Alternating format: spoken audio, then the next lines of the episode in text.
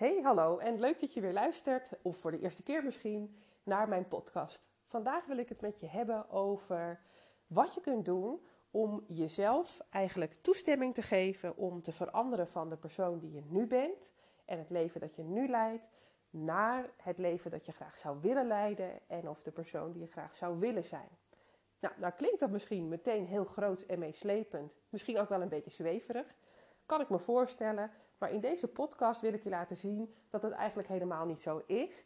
En dat wanneer jij verandering in je leven wilt, deze stappen je gaan helpen om dat ook voor elkaar te kunnen krijgen. Voordat ik daar verder inhoudelijk op inga, wil ik je even vertellen wie ik ben voor als je mij nog niet kent, wat ik doe qua werk en waarom ik deze podcast opneem. Mijn naam is Susanne en ik ben op het moment van opnemen 37 jaar. Ik ben moeder van twee jongens, nu 9 en 7, en ik woon in Noord-Holland. Ik heb voordat ik aan de slag ging als lifecoach altijd gewerkt in de gehandicaptenzorg. Ik heb daar 15 jaar binnen dezelfde organisatie verschillende functies bekleed. En op een gegeven moment voelde ik, het is tijd voor verandering. Maar zo makkelijk als ik het zeg, zo lastig vond ik het om überhaupt eraan te mogen denken, laat staan die verandering in mijn leven plaats te laten vinden. En toch heb ik er een soort dagtaak van gemaakt om er eindelijk voor te kiezen, te gaan voor die verandering, ook al wist ik niet dat het was. En voelde het voor mijn gevoel echt als springen in het diepe. Heb ik me heel vaak heel onzeker gevoeld.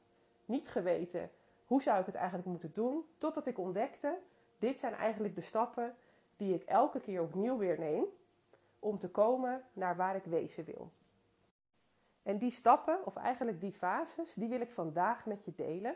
In de hoop je te kunnen inspireren dat wanneer jij denkt, ik zou eigenlijk wel dit of dit willen, of wanneer jij voelt, ben eigenlijk wel toe aan verandering. Hoe onduidelijk dat soms ook kan lijken, ook daar zal ik wat meer over vertellen. Dat je aan de hand van deze stappen weet hoe je voor jezelf een vrijheid en een mindset kunt creëren, waardoor je ook verandering durft gaan aan te pakken. Verandering durft gaan aan te brengen, dat is het eigenlijk. Um, dat gaat in een aantal fases en daarvoor neem ik je als eerste mee terug naar de situatie waar ik zeg zo'n zes jaar geleden in terecht kwam. Nee, dat zeg ik eigenlijk niet goed. Dat is helemaal geen zes jaar geleden. Dat is inmiddels alweer ruim, ja, ik denk zeven jaar geleden. Zes à zeven jaar geleden. Nou, zit ik er toch op trouwens. Um, wat gebeurde er toen? Ik was uh, moeder van twee jongens, ook toen de tijd gelukkig. Jaas in mijn oudste van twee jaar toen de tijd. En Ilias de jongste van, drie, uh, van één. Hè, nou, ik ga wel lekker. Ik zit helemaal door elkaar. ik ga het er niet helemaal uitknippen. Want dan zie je ook een beetje dat het leven niet perfect hoeft te zijn. Nee, mijn zoontjes waren toen de tijd 2,5 en 1 jaar oud. En wat gebeurde er toen? Ik werkte dus binnen die organisatie en ik werkte als leidinggevende. Ik had twee teams. En ik werkte officieel 24 uur. Dus had ik wat afgewisseld met dat ik soms ook 32 uur ging werken. Want ik merkte wel, de verantwoording over twee woonlocaties, twee teams. Dat goed willen doen en werk wat daar dus altijd 24 uur per dag doorging, lukte mij niet goed te managen in de 24 uur die ik ervoor bedacht had.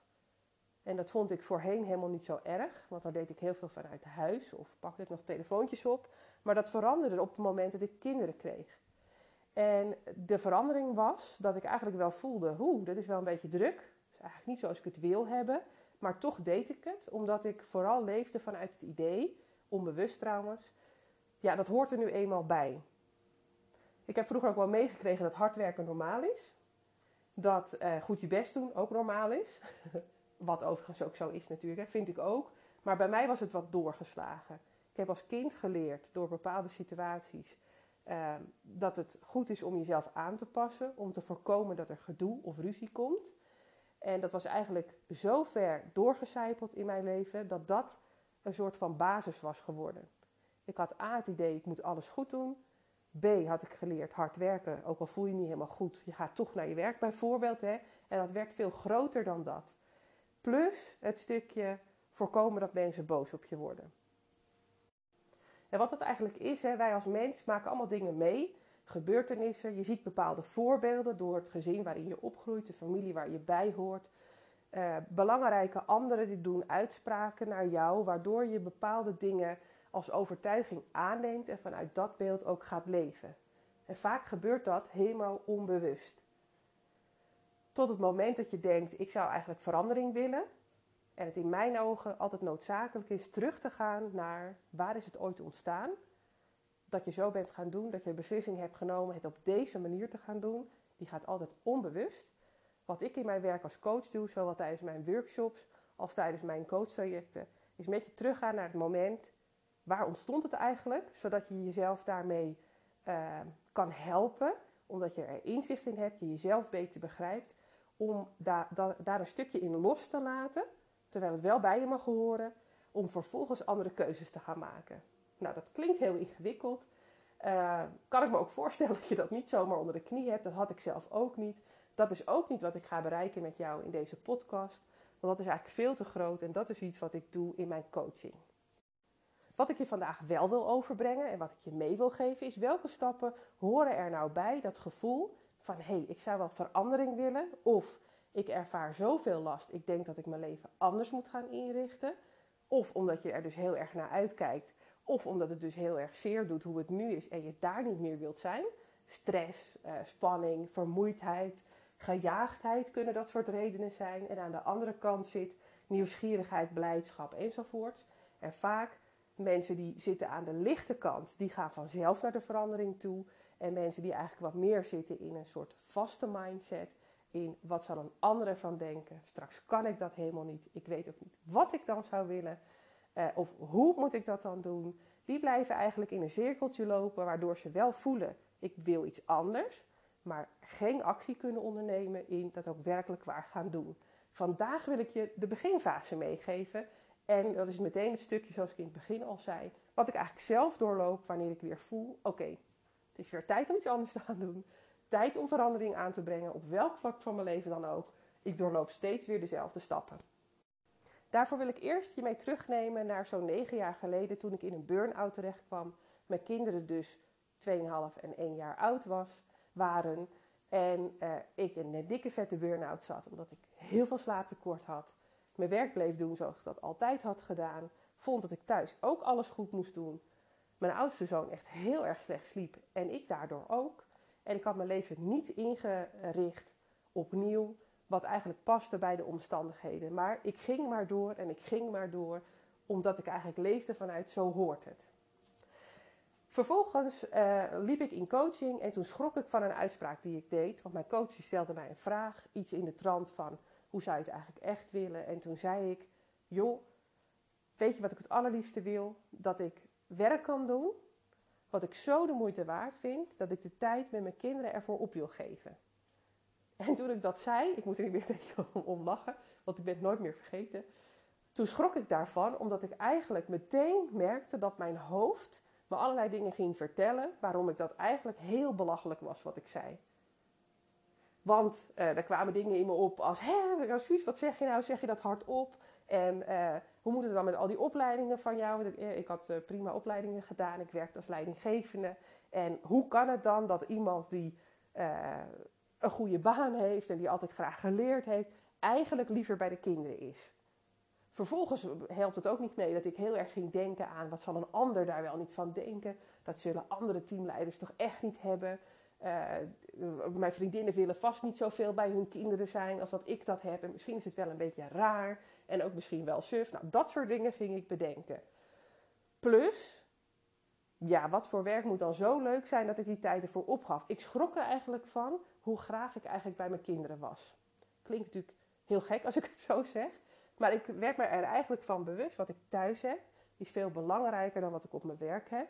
En ik zou het eigenlijk zo willen hebben dat wat ik aan werk doe, dat ik dat zo leuk vind, dat het me zo verrijkt, dat ik uh, de tijd die ik met mijn kinderen daarvoor opgeef, me het waard is. Mijn kinderen zaten toen nog gewoon op het kinderafverblijf bijvoorbeeld, nog niet op school.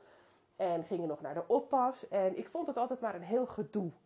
Zij vonden het ook niet altijd leuk. En ik dacht, gats, kan het niet anders? Nou, die vraag die is me blijven achtervolgen. Toen de tijd heb ik het besluit genomen om uh, binnen de organisatie aan te geven dat ik niet wilde terug reïntegreren als teamleider, maar als coördinerend begeleider. Dat kon gelukkig, waardoor ik binnen dezelfde organisatie kon blijven. Er weinig verandering voor mij was, want ik kende het daar al. En ik was heel erg toe aan een fase van rust en het dragen van minder verantwoordelijkheid. Toen kon ik als coördinerend begeleider aan de slag. Ik mocht nog wel een aantal van mijn leidinggevende taken uit blijven voeren. maar ik ervaarde minder druk. Dat was heel erg fijn voor een aantal jaar, omdat ik daardoor een soort van ademruimte kreeg. Maar goed, de jaren gingen voorbij, mijn kinderen werden groter. Zaten inmiddels allebei op de basisschool. We waren van een appartement naar een eensgezinswoning verhuisd. Ehm, en ik voelde eigenlijk, jemig, ik verveel me dood. En uh, dat, dat was niet zo duidelijk in één keer hoor, maar ik werd een beetje zeikerig, vond ik zelf. En ik voelde me vaak uh, een beetje uitgeput en moe. Uh, ja, ik, ik, ik weet niet, ik miste een beetje zo'n sparkeltje in je leven, zeg maar. Dat was het eigenlijk. En vervolgens, en dat is meteen waar voor mij stap 1 begint met verandering. Ik voelde, hmm, iets is er niet zoals ik het hebben wil. Iets is er niet zo op een manier waar ik er helemaal blij van word, bijvoorbeeld. En vervolgens zat ik bij ons, wij hebben van die vlonders aan een slootje. En ik heb de luxe, vind ik echt, dat we uitkijken op een heerlijk groen weiland. En ik zat daar op de vlonders en toen uh, bij het trappetje wat naar beneden gaat. En toen kwam die vraag, kan ik niet anders, voor de duizendste keer in mijn hoofd voorbij. En die dag was anders dan andere dagen. Want voorheen had ik hem altijd een soort van weggestopt. Met de gedachte, nee joh, wat zou je dan anders willen? Dat kan gewoon niet. Uh, je hebt een huis, een hypotheek, dus je moet ook werken. Wat zullen andere mensen ervan vinden als jij ineens iets anders gaat doen? Je hebt een goede baan, ga je die zekerheid opgeven? Nou, noem het maar op. Maar toch voelde die dag anders. Want op de een of andere manier kwam het in me op dat het zonde was om weer te luisteren naar alles waarom, het, waarom ik er niet mee aan de slag zou gaan. En wat dat dan was, wist ik toen de tijd helemaal nog niet. Maar eigenlijk om dat gevoel van je wilt eigenlijk iets anders, om dat eens serieus te gaan nemen. En wat er toen gebeurde was eigenlijk dat ik mezelf toestond iets anders te willen dan dat wat ik gewend was. Dat was eigenlijk een heel proces. Maar fase 1 is eigenlijk, ik, ik vind het vergelijkbaar met jezelf serieus nemen, is jezelf toestaan dat je iets anders wilt in je leven of iemand anders wilt zijn in je leven. Als je bijvoorbeeld veel meer zelfvertrouwen zou willen bijvoorbeeld. Of hè, bedenk maar wat het zou zijn. Voor mij was het, ik wil een bepaalde balans in mijn leven voelen. Waardoor ik niet zo uit elkaar getrokken word in wat ik denk dat hoort en wat ik eigenlijk zou willen. Um, dat ik mezelf ging toestaan. Oké, ik mag daarover nadenken. En dat ik dat gevoel heb, is niet zo gek. Dat is oké, dat mag. En eigenlijk daarmee ontstond er al een soort van ruimte. Van, oké, ik hoef het niet weg te stoppen. Ik ga het gewoon eens onderzoeken. En dat onderzoeken, dat doe ik eigenlijk altijd alleen. Dat is niet iets wat ik meteen met iemand deel. Elke keer dat ik dit gevoel heb, ga ik het altijd eerst zelf onderzoeken. Waarom doe ik dat? Dat is, dat weet ik nu, hè, dat wist ik toen op die vlonders nog niet. Dat is omdat het op die manier van mezelf bleef. Ik ben iemand die zich ontzettend aan kon passen aan de mensen om haar heen. Uh, ik, ik, automatisch was ik bezig met ja, hoe zou een ander dat willen? Wat zou die daarvan vinden? En daardoor hield ik me eigenlijk heel vaak in. En bleef ik dus klein op het stukje wat ik altijd al deed. Uh, had ik het gevoel dat ik ondankbaar was, bijvoorbeeld, voor alles wat ik al had. En dan wilde ik nog meer. Hoezo? En waarom zou ik dan degene zijn die onrust zaait? Door bijvoorbeeld te denken: ik wil het anders. Ik wil misschien wel een andere baan. Nou, dat soort dingen. Maar op een gegeven moment stond ik mezelf toe: oké, ik wil het anders. En toen ben ik eerst een hele tijd vacatures gaan kijken. Want ja, als je ander werk wil, ga je vacatures bekijken. Dus ik zat op van die sites, Monsterboard, weet ik veel wat. En uiteindelijk kwam ik er, zelfs na drie kwart jaar, geen baan tegen waarvan ik dacht: nou, dat is leuk, dat is de moeite waard om over te stappen. Want overal bleef ik dat gevoel houden van uh, een beperking in hoe ik mijn tijd kon invullen. Dus hoe ik zelf kon bepalen wanneer haal ik mijn kinderen wel niet op van school bijvoorbeeld, of wanneer kan ik mijn werk doen. Ik voelde daar een beperking in zitten. En dat was dus niet wat ik wilde. Wat ik vervolgens ben gaan doen is dus aan mezelf toestaan. Ik wil het anders. Ik ging vacatures kijken. Dat was eigenlijk de weg die je bewandelt als je denkt, ik wil ander werk. Nou, 9 van de 10 keer duiken we in, wat is er nog meer te kopen op de wereld. Maar vervolgens ben ik ook gaan kijken naar, dat is dan stap 2, wie ben ik nu? Wat voor soort mens ben ik nu? En wie zou ik willen zijn? En ik kwam er eigenlijk achter toen ik dat op ging schrijven, dus je schrijft dat uit, wie ben ik nu? Hoe kijk ik tegen de wereld aan? Hoe zie ik mezelf eigenlijk nu? Dat ik iemand was die zich heel erg uh, bezig hield met hoe het hoorde te gaan. Dus na al die opleidingen hoorde je wel een leidinggevende functie te hebben, of in, in ieder geval een coördinerende functie.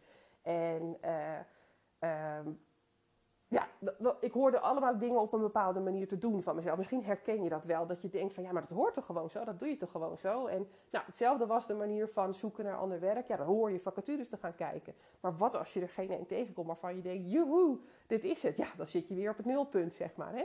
Dus schrijven, wie ben ik nu? Hoe kijk ik tegen dingen aan?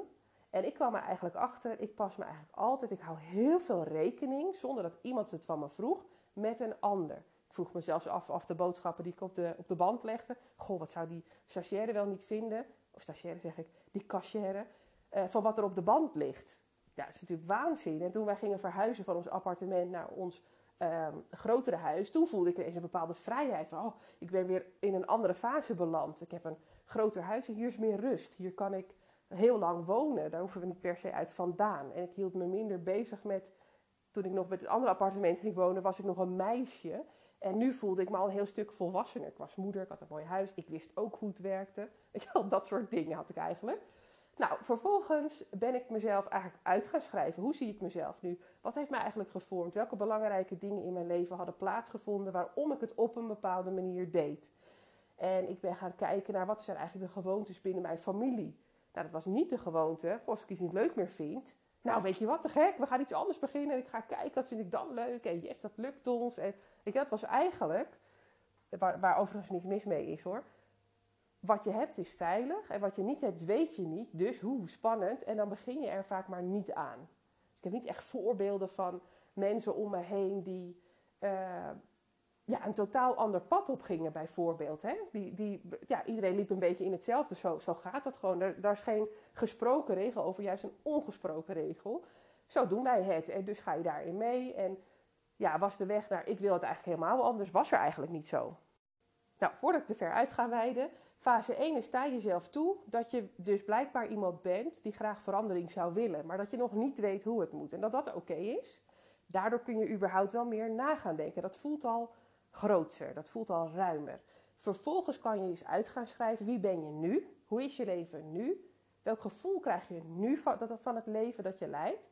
En wie zou je willen zijn? En welk gevoel zou het leven dat je wilt gaan leiden um, jou moeten geven? Welk gevoel wil jij uit je leven halen? Ik kwam er bijvoorbeeld op uit dat voor mij een gevoel van vrijheid heel belangrijk is.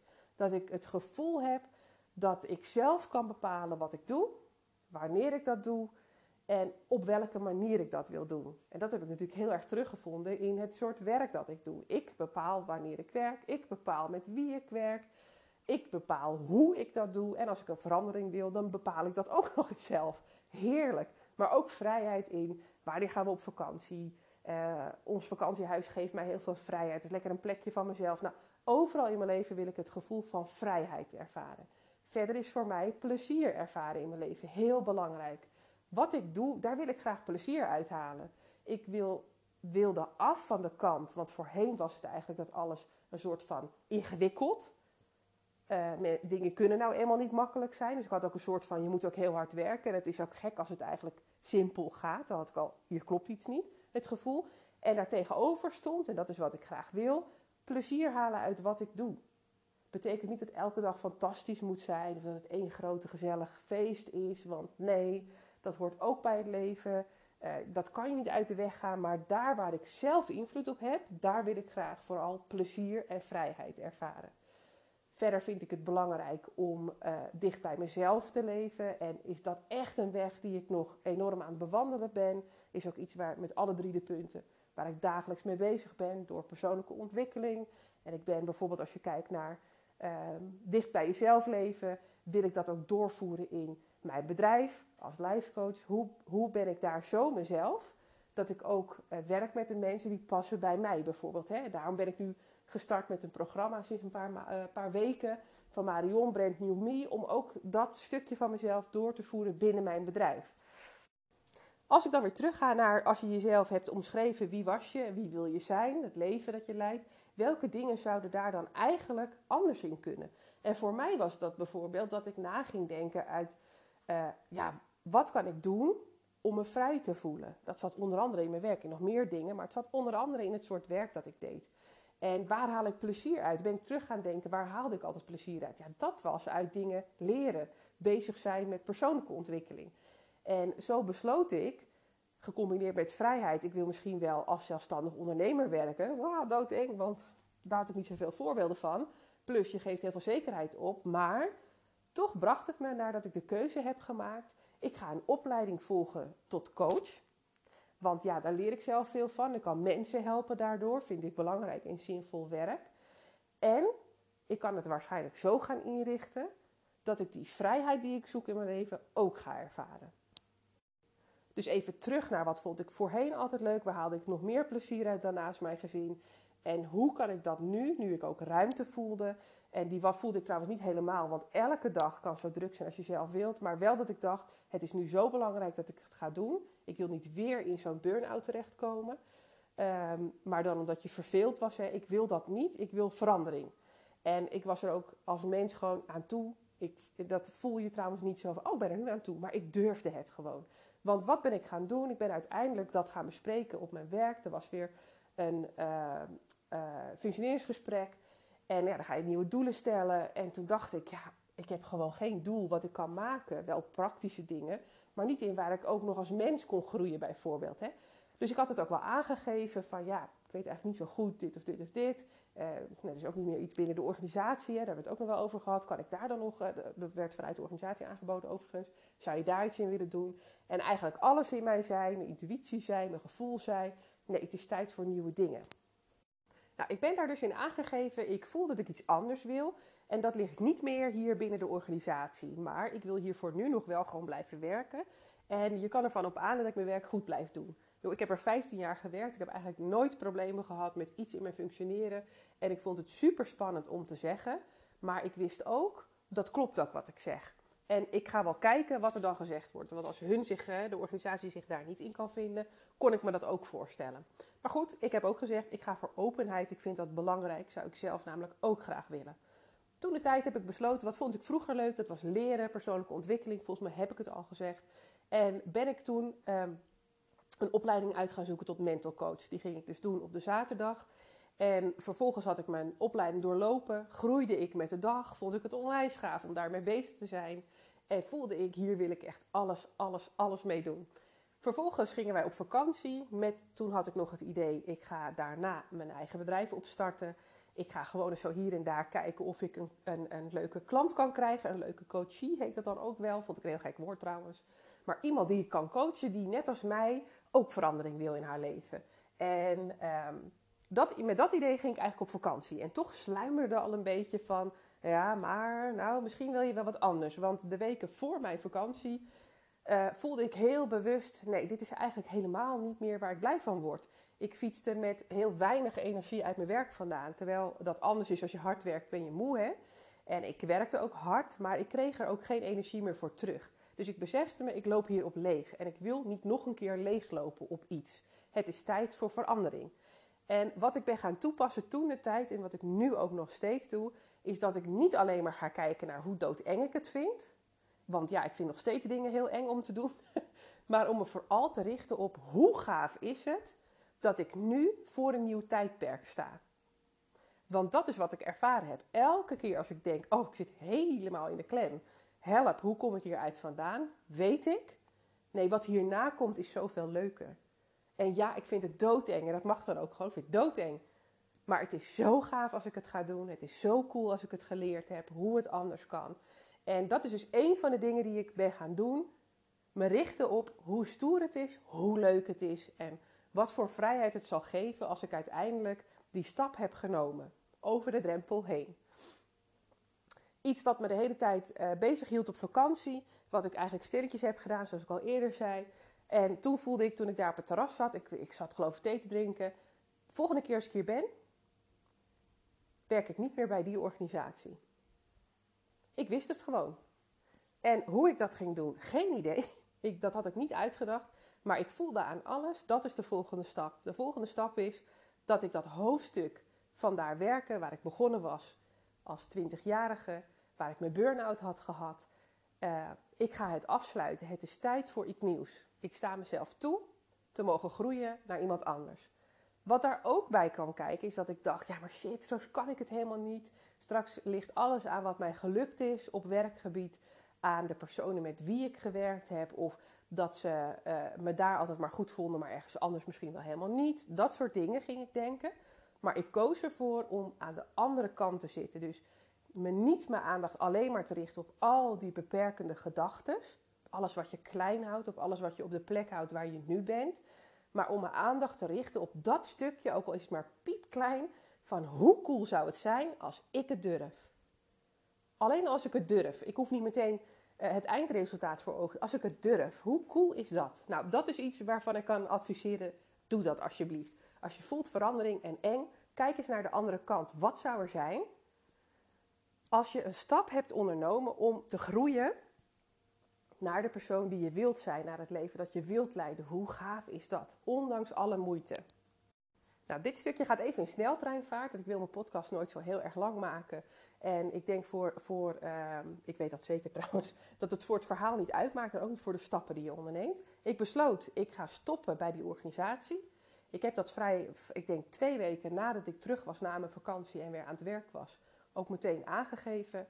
Ben in gesprek gegaan over hoe ik dat goed af kon ronden. Die gesprekken vonden plaats in oktober.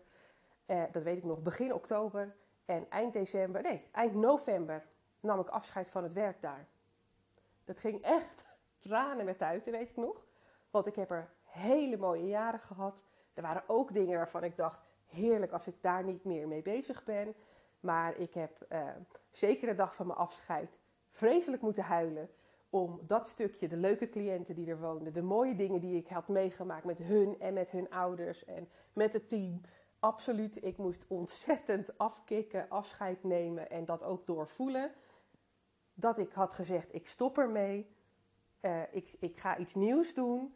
En uh, dat nieuws, dat had ik wel bedacht, hè. Ik zou zelfstandig coach gaan worden. Nou, daar ging ik. Ik had me ook al ingeschreven bij de KVK. Maar ik had echt nul idee van hoe ik dat dan zou gaan doen. Toch had ik mijn baan al opgezegd. Doodeng. Uh, afscheid was dus uh, moeilijk. Maar tegelijkertijd voelde ik, oké, hier moet ik doorheen.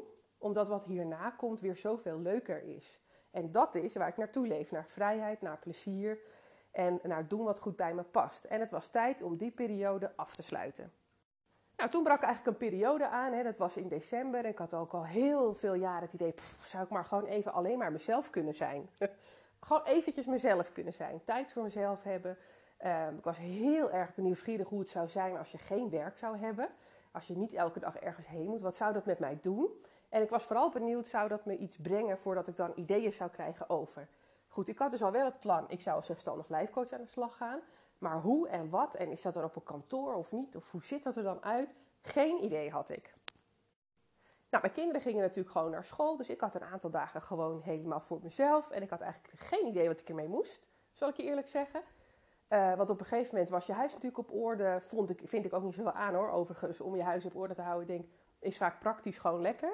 Maar het is niet wat ik het allerleukste vind. Dus ook daar haal je geen plezier uit. En ondertussen had ik wel, ik ga deze periode helemaal gebruiken, de eerste maanden, om uit te schrijven, uit te denken, hoe gaat mijn bedrijf eruit zien? Wat wil ik daarmee bereiken? Hoe wil ik dat doen? Enzovoort. Wat er gebeurde is, eh, omdat je dan stapt in een verandering, maar nog niet weet hoe het werkt, is dat ik heel vaak in mijn hoofd terechtkom. Dus dan ga ik heel erg denken, hoe denk ik dat het hoort? Hoe zou het moeten zijn? Wat, uh, wat moet ik dan doen? En, en ik weet het niet, enzovoort. Nou, dan blijf je dus in zo'n cirkeltje rondlopen. Dus iets wat ik nu herken, als ik dan denk, oh ja, shit, ik zit weer heel erg in mijn hoofd. Ik ga allemaal dingen verzinnen en ik ga heel veel uitschrijven, maar ik onderneem geen actie. Dan moet ik stoppen met waar ik mee bezig ben om uit mijn hoofd terug in mijn lichaam te komen. Nou, dat klinkt helemaal zweverig. Ik moet er zelf van lachen. Maar luister, dat is eigenlijk zo simpel als dat ik op een middag besloot: ik ga vandaag niet hier in huis na zitten denken.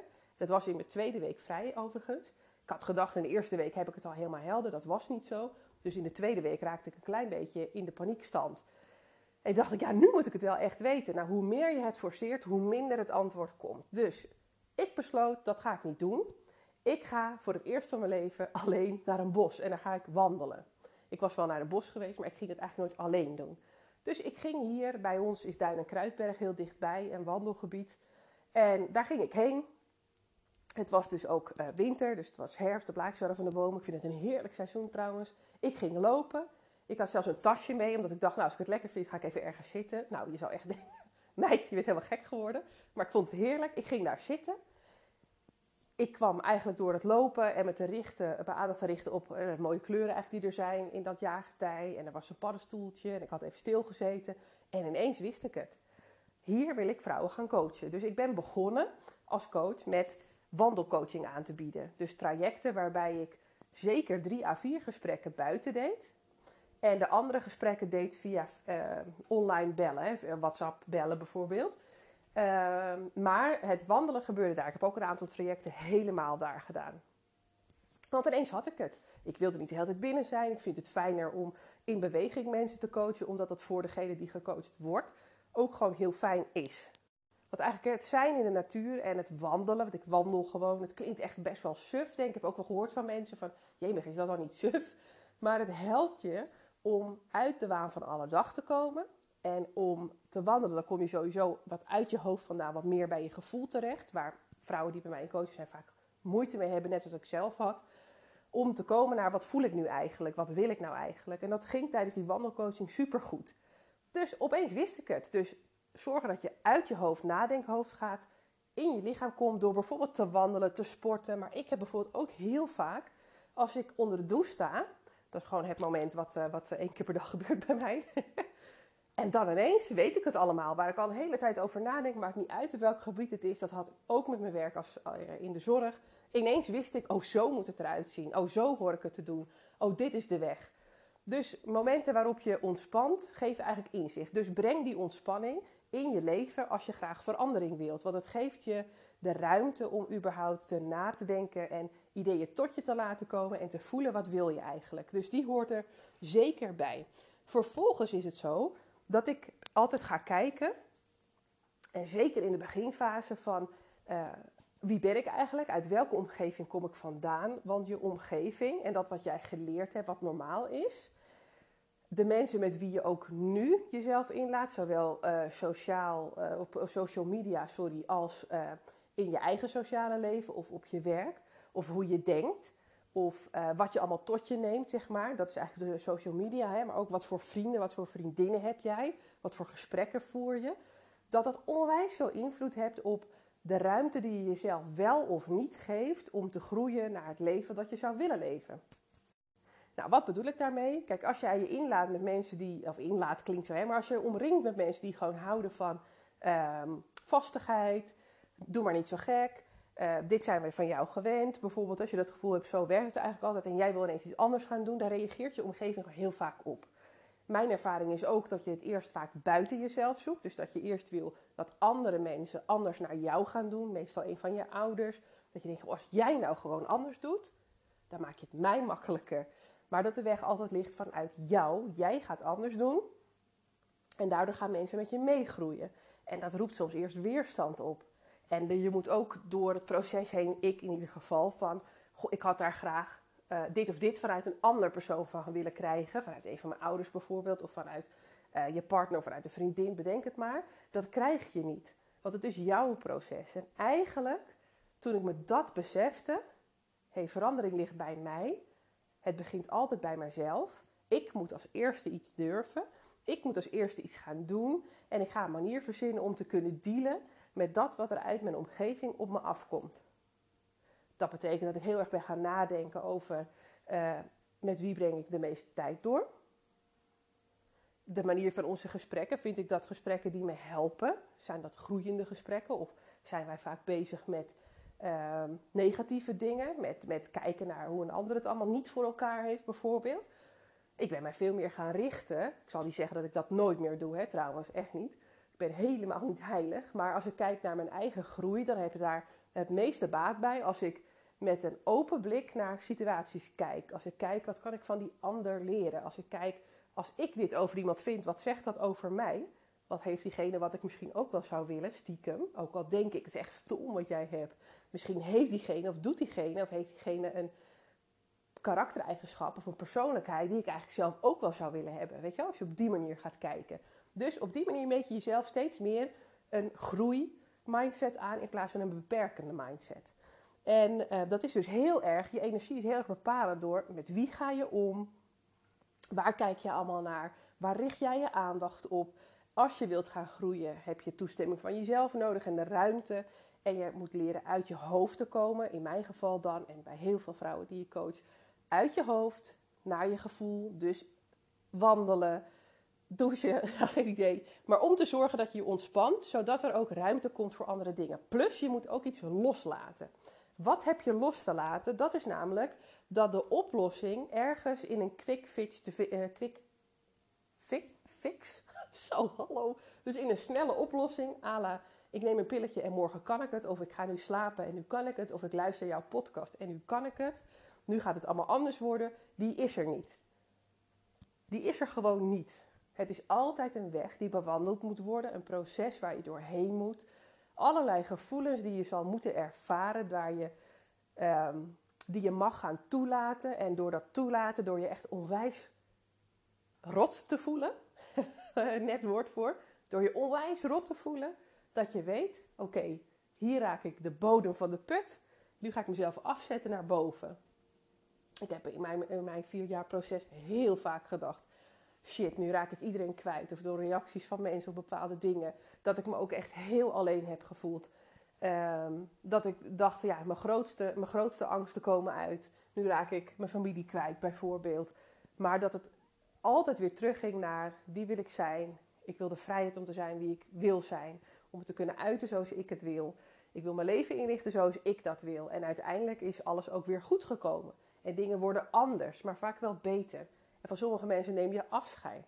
Maar je moet ook zeker een deel van jezelf loslaten. Ik zag mezelf eigenlijk als een verlegen en lief meisje. Een meisje die zich altijd aanpaste.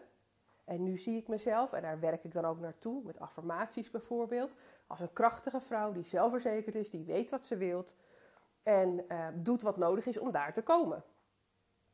Dat klinkt misschien heel makkelijk, dat is het niet. Maar ik ben elke ochtend sta ik op met een lijstje.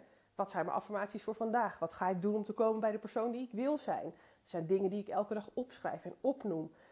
Het is een dagelijkse training om te worden wie je wilt zijn. Weet je wel? En dat is ook, ik ben ook niet opeens, er is niet een eindpunt. Nee, als ik weer ben waar ik eigenlijk wilde zijn. Want ik had mijn coaching bijvoorbeeld rond, hè, wandelcoach, je te gek. Heb ik met heel veel plezier gedaan. En toen voelde ik, ik wil eigenlijk weer iets anders. Dus zat ik een tijdje vast en nu ben ik weer met een coach aan de slag. En nu weet ik, nee joh, ik ga de omslag maken naar ook online dingen aanbieden. Ik had eerst de overtuiging, ik ben geen mens en geen coach die online dingen wil aanbieden. Daar vond ik wat van. En als je dat loslaat, als je die identiteit, identiteit van dat verlegen, maar als je dat zich aanpast, los durft te laten. Niet om te zeggen, ik stop jou weg, maar om te kijken, hoe ben je zo geworden eigenlijk? Dat is prima en je hoort bij mij, want dat verlegen en dat aanpassen, dat hoort bij mij. Ehm, maar wat kan ik doen om ervoor te zorgen, met de wetenschap wie, wie ik gewoon ben, om toch die krachtige vrouw te zijn die doorzet en doet wat ze eigenlijk echt wil nu. Want dat ene is je kindsdeel, dat is te veel voor in deze podcast. En het andere is kiezen als volwassen vrouw, waar sta ik nu, wat wil ik met mijn leven en daar de regie over te nemen. Maar wat dus belangrijk is, is dat je kijkt wie ben ik, hoe ben ik geworden zoals ik ben. Dat eigenlijk omarmen, dat klinkt een beetje zweverig weer, maar het is wel waar. Laat het gedeelte er zijn. Het heeft je zoveel gebracht. Ehm, het is goed, want daardoor ben je hier terechtgekomen en nu ben je volwassen en wil je iets anders. En dat anders, dat weet je nog niet misschien helemaal wat het is. Stiekem weet je het vaak al wel.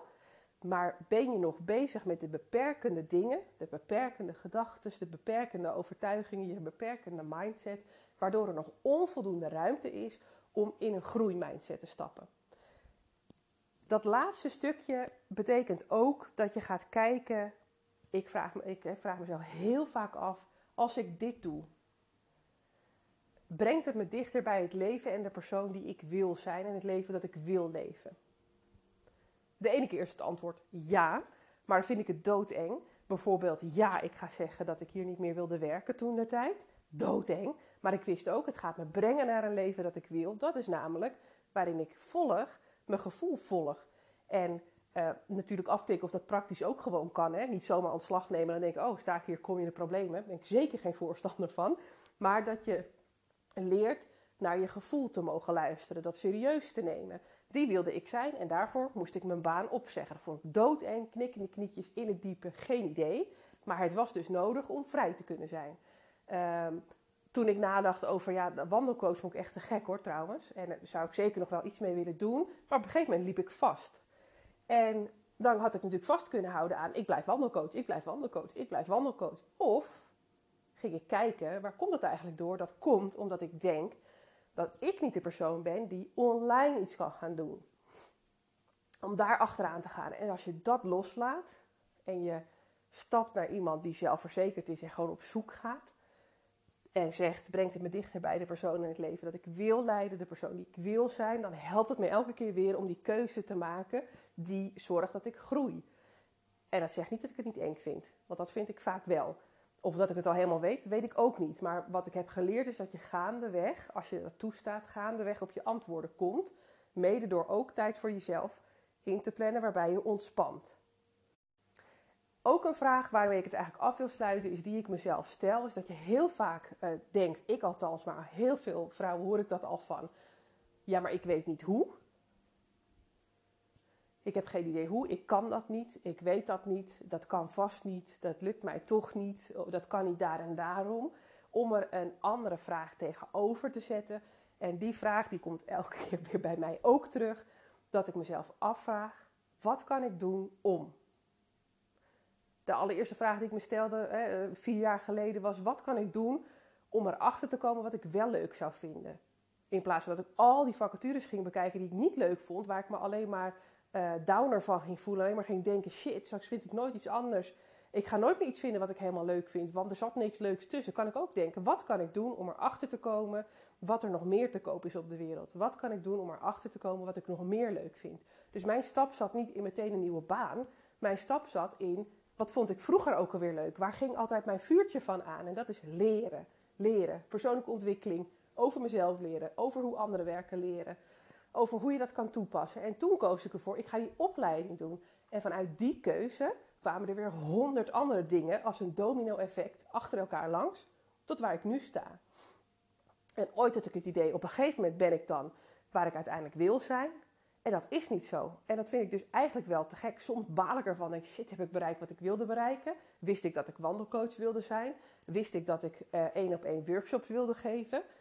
En vervolgens blijkt, als ik daar dan eenmaal ben, dat heb ik dan een aantal keer gedaan. Vind ik onwijs gaaf trouwens, laat ik daar niks aan afdoen. Maar toch voel ik, oké, het is alweer tijd voor iets anders. Er mag alweer iets anders. Hoe kan ik mezelf weer meer uitdagen? Maar ook hoe kan ik nog meer vrouwen tegelijkertijd helpen?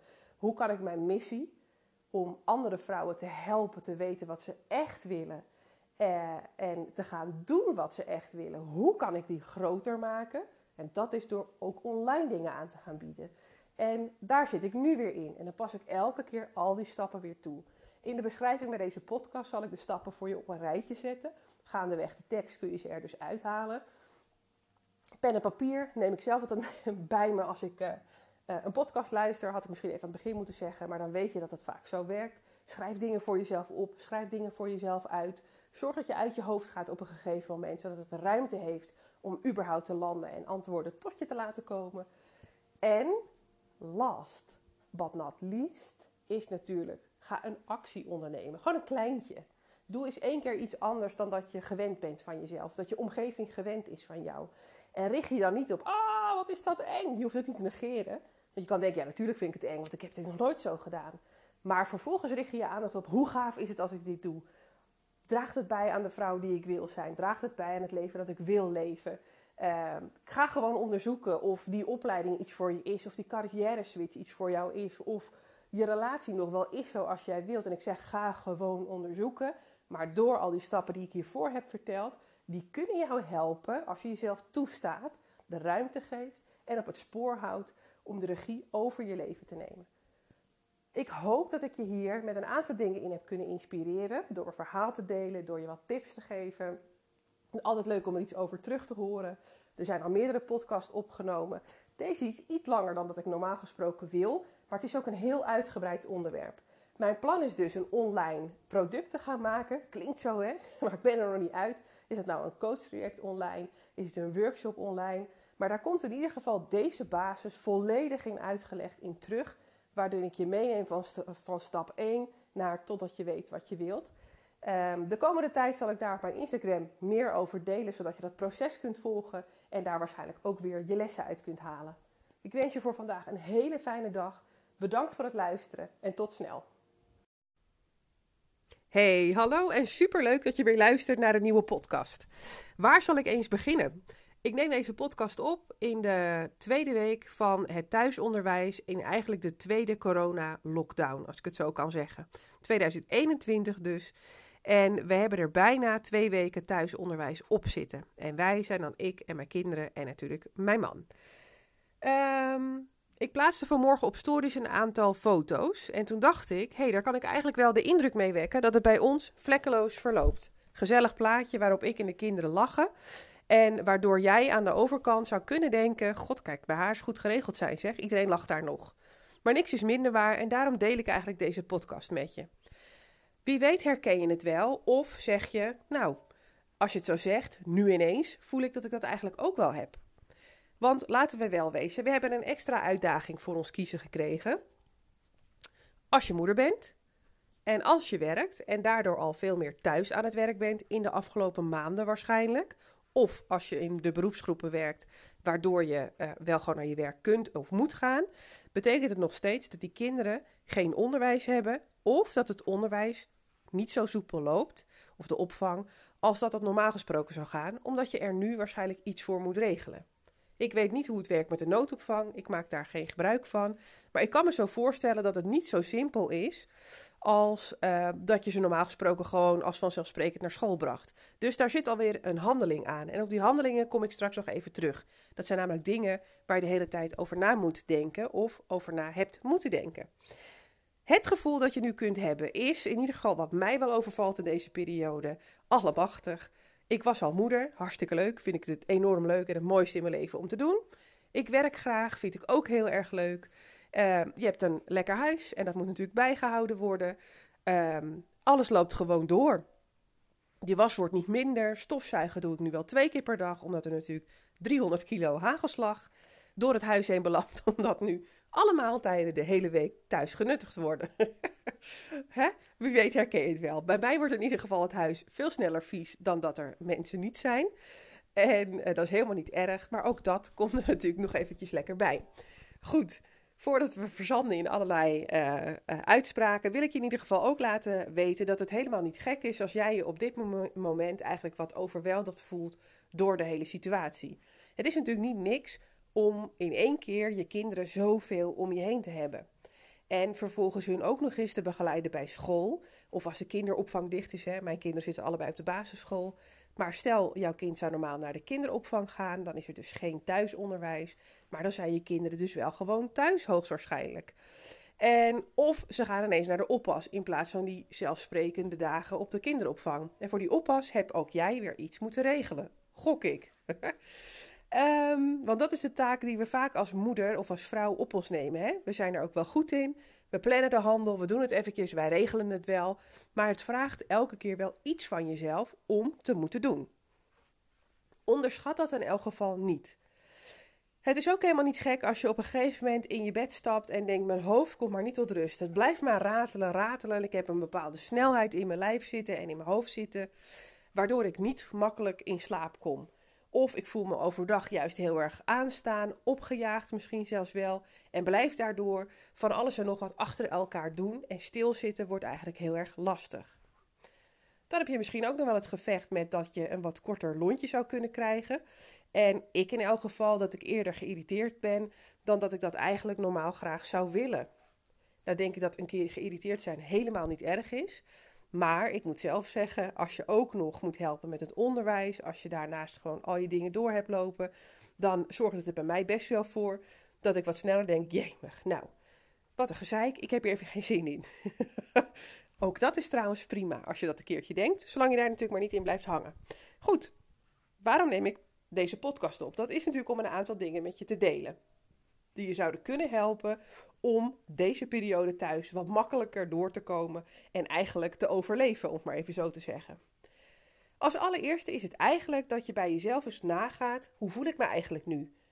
Want in alle drukte zou je daar vrij snel aan voorbij gaan.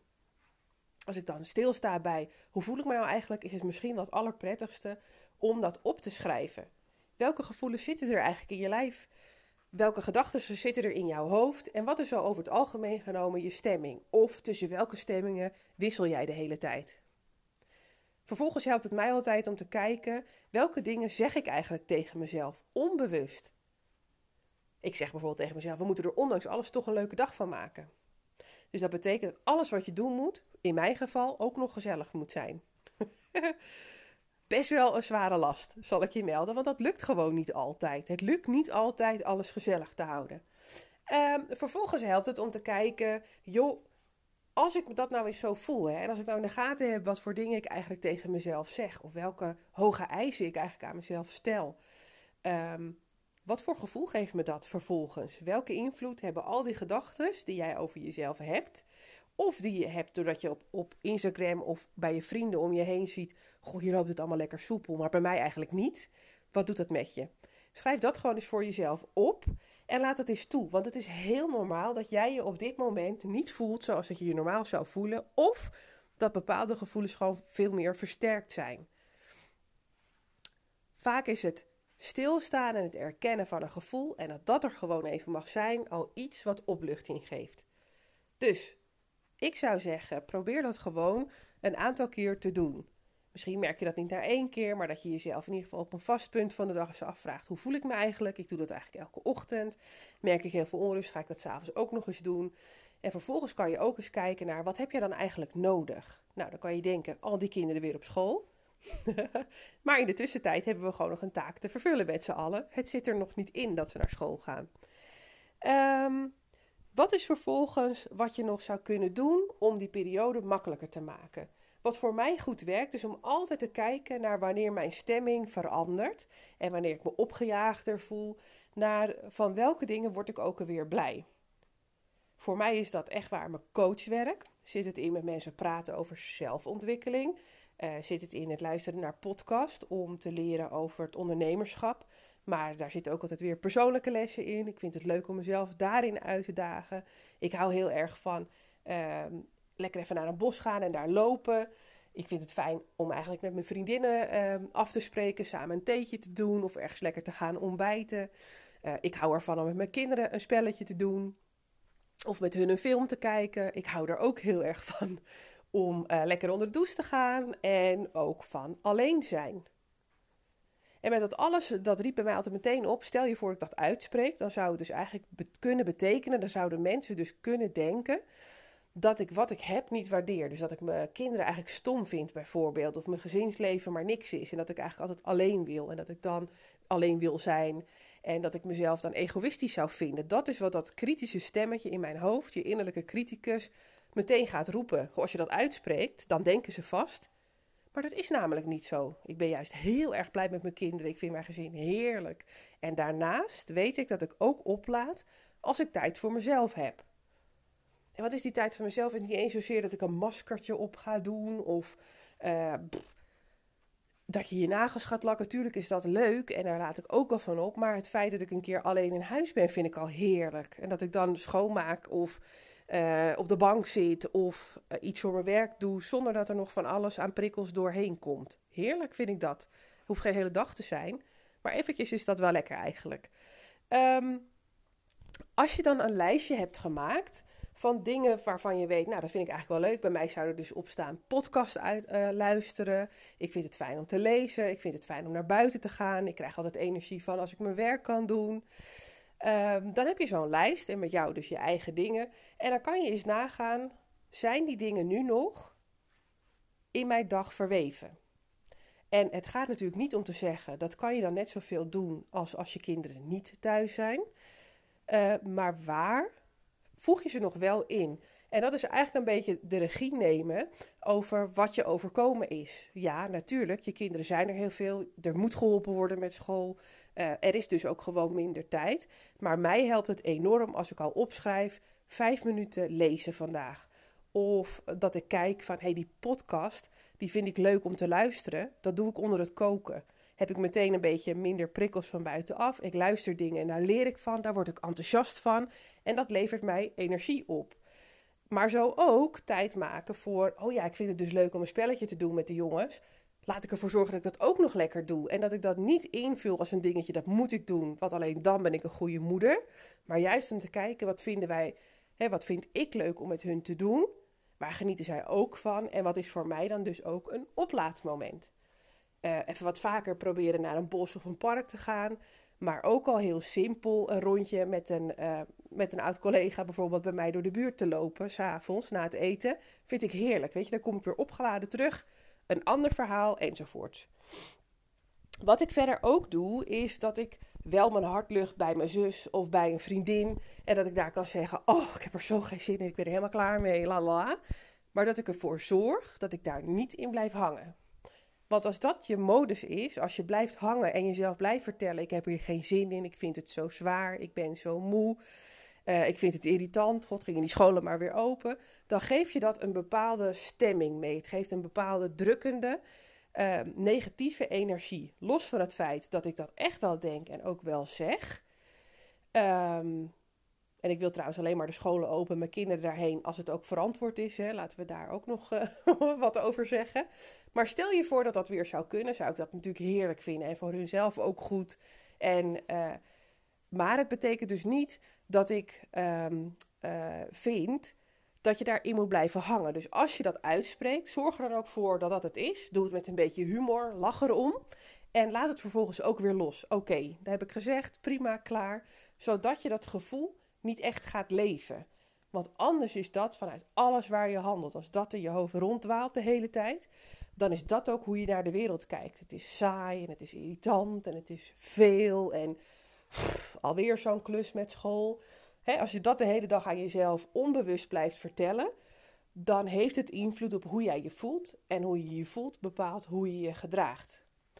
Dus probeer ook weer los te komen van dat gevoel. En dat betekent niet dat je denkt: dit is allemaal fantastisch. Oeh, wat vind ik het leuk. Ik ben helemaal hyperduper blij. Maar juist dat je gaat kijken naar: oké, het is een hele klus. Ik laat dat weer los. Ik ga gewoon mijn planning doen zoals ik hem gedaan had. En er zit echt een verschil tussen heel negatief en eigenlijk naar beneden halen denken, tegen jezelf praten. En proberen dat los te laten. En daar hoeft niet per se, het is fantastisch tegenover te staan. Dankbaarheid helpt wel. Dus gewoon gelukkig ben ik in staat om mijn eigen kinderen te helpen met school bijvoorbeeld. Maar het hoeft niet helemaal in de jubelstemming te zijn. Een ander punt wat ik altijd heb, is dat ik, uh, ik heb altijd een beetje moeite met hulp toelaten. Nou klinkt dat heel groot. Ik heb uh, vooral de overtuiging, ik kan alles zelf. Ik vind dat ook leuk, kan het goed regelen. Maar je kan dat nooit lang volhouden. Dus ik heb eigenlijk wel van de vorige keer geleerd dat we met z'n allen thuis kwamen te zitten. Het is niet zo handig als ik hier alles ga doen. Ook niet als ik denk dat ik daar alle energie voor heb. Dus dat betekent dat als je hulp om je heen hebt, of als die er zou kunnen zijn, dat je daarin het beste iets toe kunt laten. En het kan heel simpel zijn als je, stel je hebt een partner, dat je gaat kijken naar, oké, normaal gesproken ik noem maar wat, hè, zijn je taken. Jij doet altijd de was. Is er zo'n ongeschreven verdeling in je huishouden? Jij doet altijd de was. Uh, jij houdt de boodschappen bij. Uh, nou, bedenk het maar. En doet je partner weer andere dingen. En heb je nu eigenlijk het idee: oké, ik doe nu het meeste aan school met de kinderen. Eigenlijk lukt het niet om alles te doen. Niet meer zoals ik het normaal gesproken deed. Dus kunnen we daar een verdeling in maken? Lukt het dat jij ook iets aan school gaat doen, bijvoorbeeld, je partner? Of, joh, pak jij even een van die andere dingen over. Of we accepteren allebei dat de was groeit.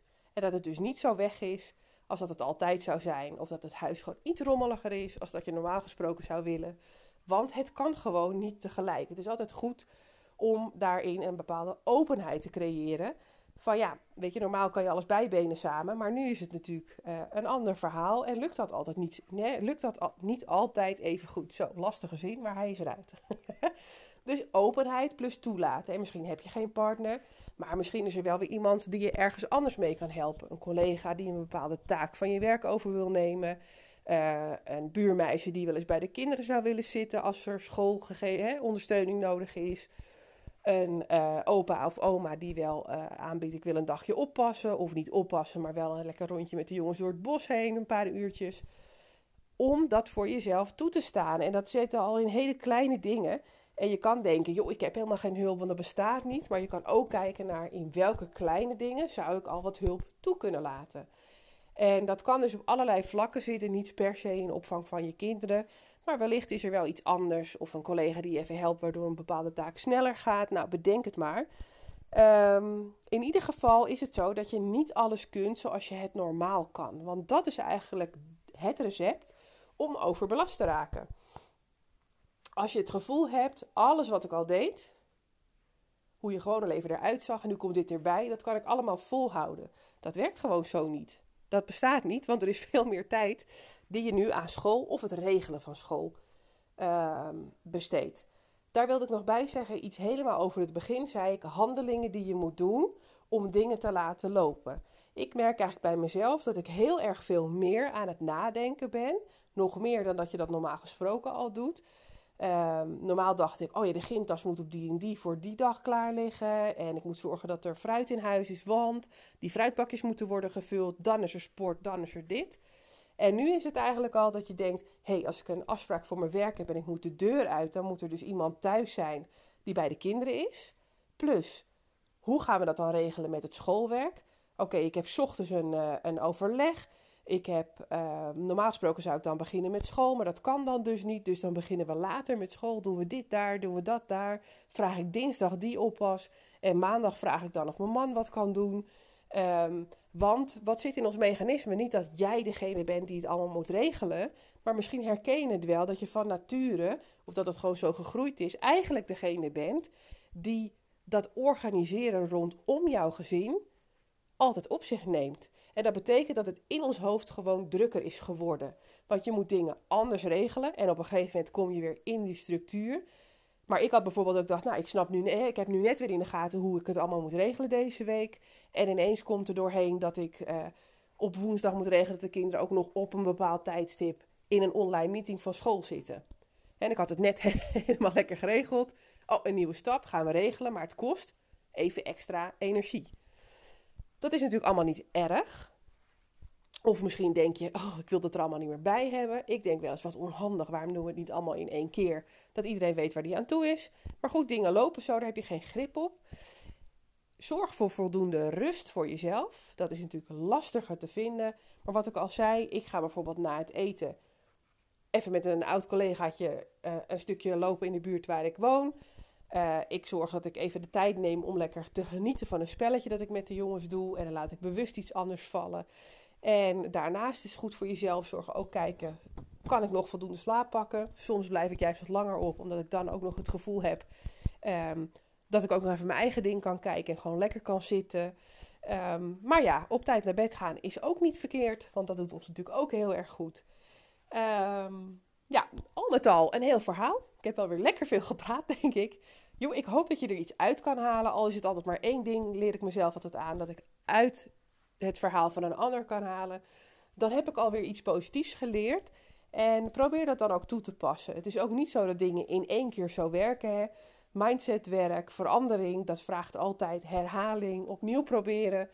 Uh, niet opgeven en kijken, goh, dit werkt voor mij wel en dat werkt voor mij niet. Laat de dingen die je niks vindt ook gewoon lekker naast je neerleggen. Leg ze lekker naast je neer, bedoel ik. En wat je meeneemt, alleen maar heel erg leuk. Mocht je daar iets over willen laten weten, ik sta er altijd voor open. Ben super benieuwd hoe jij het doet. Heb jij nog goede tips? Of wil je laten weten wat je meenam uit deze podcast?